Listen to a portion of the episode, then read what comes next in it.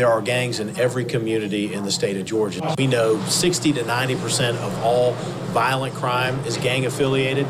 Saw Chris Carr, Georgia's Attorney General. An anti-gang network he's put together. He's assembled a meeting of it some weeks ago in Augusta, Columbia County, and a meeting of that anti-gang network, folks involved with it, today in Athens. Uh, two thirty this afternoon, Athens Technical College. Parts of it open to the public, other parts not. Uh, Attorney General Chris Carr joining us now. Chris Carr, thanks for your time this morning. Tim, great to be with you. I appreciate you having me back on. Uh, we'll get into the specifics of, of what takes place today, drill down on some of that. I want to ask a big question first, though. Uh, this is an effort been going on for a while, a, a priority, obviously, of you, the priority uh, in the governor's office, priority for some folks in the legislature. Question is this. I heard that data point you tossed out there a second ago, sixty to ninety percent of violent crime in Georgia gang-affiliated. How do you measure success in the efforts that are ongoing? I suppose one way you look at that that rate, uh, that, that data point, and you see the number come down. What are some of the other things you do by way of trying to measure success or lack of it? No, that's a great question. I think you can do it a couple ways. You can do it in the number of indictments that you get. And, of course, now we have the gang unit been up and running for the last seven months. You can look in a particular jurisdiction and, and, and see, are you actually going out and taking violent criminals off the street? But, Tim, I think there's another way to look at it, and it's through kind of anecdotal stories that you'll hear from folks. I mean, talking with our gang prosecutors, uh, you know, our, the head of our unit came from Fulton County, and she would talk about, you know, if you went into a particular, you know, area, apartment complex, for example, and went in and, and arrested uh, the leaders of a particular gang, you will see folks come out and talk about uh, thanking law enforcement. Shootings go down, homicides go down, car break-ins go down. You can see that data literally in real time going down. And in, in addition, you'll hear stories like folks will say, you know, I had to pay to park my car in a, the parking lot or pay to go into the apartment complex. I had a young woman actually come up to me in West Georgia who said, my grandparents and my parents live in Athens, and I want to thank you for those first indictments that you had. Uh, and she literally burst into tears, and she said, look, until you guys came, came, we didn't think anybody cared anymore. So you can you get those anecdotal uh, uh, stories that I think matter, but you can also look at crime statistics that will go down when you go after particular gang members and, and particularly the leadership. And, and again, this is all about protecting all Georgians, no matter where they live. I note that the meeting takes place this afternoon at Athens Tech, as we mentioned, underway at two thirty and open to the public about three forty-five. Before that, some time spent with local, state, and federal law enforcement as well. I want to talk about that for a quick moment, Attorney General Chris Carr. What, what's the federal involvement in this? What's the federal response to this? No, you, Tim, this is the first time. Look, we created the Georgia Anti-Gang Network back in twenty eighteen. It was the first time we put federal, state, and local law enforcement in the room to talk about gangs. And we have four we have pillars of what we're trying to focus on: improved communication, improved intelligence sharing, uh, uh, improve, uh, stopping recruitment and identifying effective programs, and, and, and, and better prosecutions as well. What we found is we never had everybody in the room to talk about this issue. So you have the F B I, you have the U S Attorney's Office, you have agencies you wouldn't even think about, like the Postal Service, that can help us.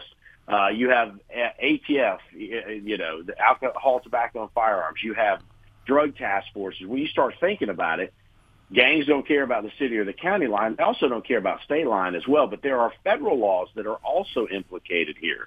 Even though there's not a federal gang statute, you can certainly rely on on uh, federal prosecutors and investigators, whether it's drugs or guns or, again, violent crime. So you got to have everybody together because it's all about uh, these partnerships. And, and, again, when you have limited resources in a particular jurisdiction, to be able to, to leverage that and multiply, you know, I've said we are a force multiplier, but this group really is too. And so to get everybody in the room talking about this, again, improve communications, improve prosecutions, improve intelligence sharing.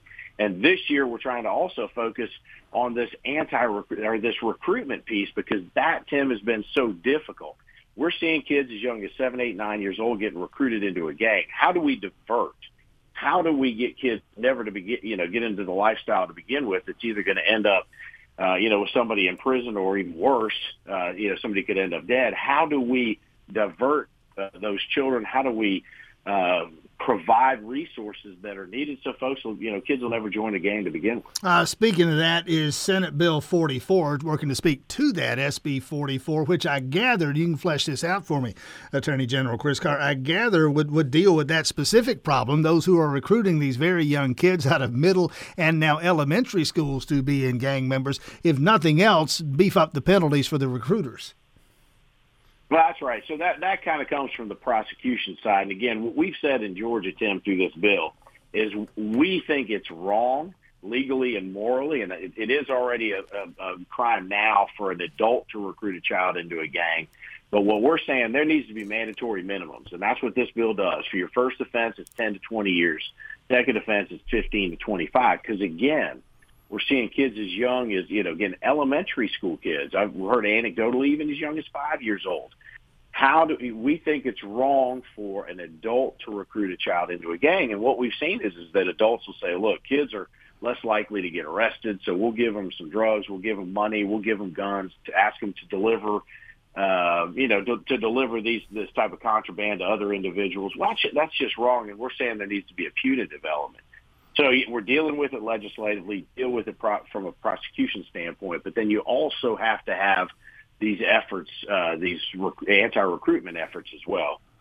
State Attorney General Chris Carr with us again at Athens Tech this afternoon. More on that in a moment. He quickly said something a moment ago that, that jumped out at me. He said the bad guys, these criminals, these gangbangers, they don't pay attention to state lines. They don't pay attention to county lines. Yes and no. I was reminded, and he said this on our show, so I'll toss his name into the mix. Oconee County Sheriff James Hale. And Oconee County, significant. Uh, he would, when he was on patrol, uh, before he became the sheriff, I was on patrol in Oconee County, says he would pull over people. He'd, he'd He would come into contact with bad guys who would straighten up and fly right in terms of their interaction with him as soon as they realized which side of the county line they were on. They they they didn't want to get jammed up on the Oconee County side. Didn't bother them as much on the Athens-Clarke County side of the line. So to that extent, uh, that matters, and to that extent, maybe that speaks to some of what you folks are trying to do in terms of dealing with our D As around the state.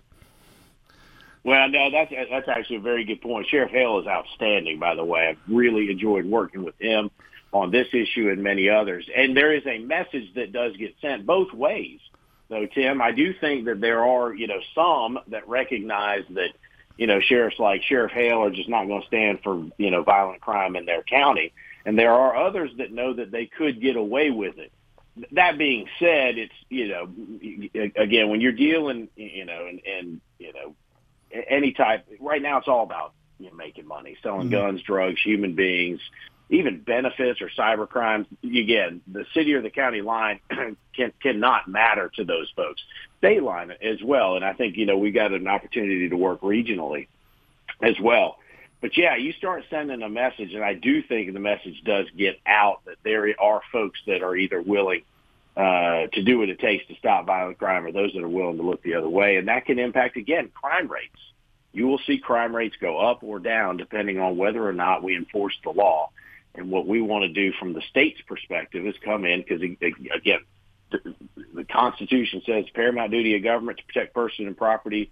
Doesn't matter where you live or who you are, and that's what we're trying to do is protect all Georgians. Uh, quickly, Attorney General Chris Carr, about a minute left here. Get two parts to the things underway two thirty this afternoon at Athens Tech, this anti-gang network. Uh, sometimes spent, frankly, behind closed doors with some of these folks, and then open it up around three forty-five this afternoon. What's the distinction? What's going to happen, uh, in, especially in, uh, without giving us things we don't need to know, what's going to happen behind closed doors? Well, that, that's really it at the end of the day is, is, is you know, we're, we're trying to get together to talk about uh, opportunities to keep people safe. And we don't need to be giving intelligence out to everybody about how we're doing that. So we have to have the opportunity to be able to, to share those, uh, uh, to speak freely. But we also want to make sure that the public has an opportunity to come in and, and see what we're doing and know what we're doing as well. So we don't want to turn something good into something bad by, you know, offering up, uh, you know, kind of the plan, the roadmap, or the playbook. But this is about, again, this meeting is going to be largely about the recruitment piece. And, again, we've gone around the state Because some, what we're trying to do, Tim, is identify programs that we could deploy around Georgia. And what might work in Athens may not work in Augusta. What works in Hawkinsville may not work in Hay-Hira. But there may be a buffet of opportunities uh, if, as we start learning more about these programs, which could be the Y, could be the Boys and Girls Club. But in Atlanta, you've got the Police Foundation that's putting together At Promise Centers, which bring together resources. Uh, you know, we've seen, you know, we're talking about uh, literacy rates, what could we do in the school system.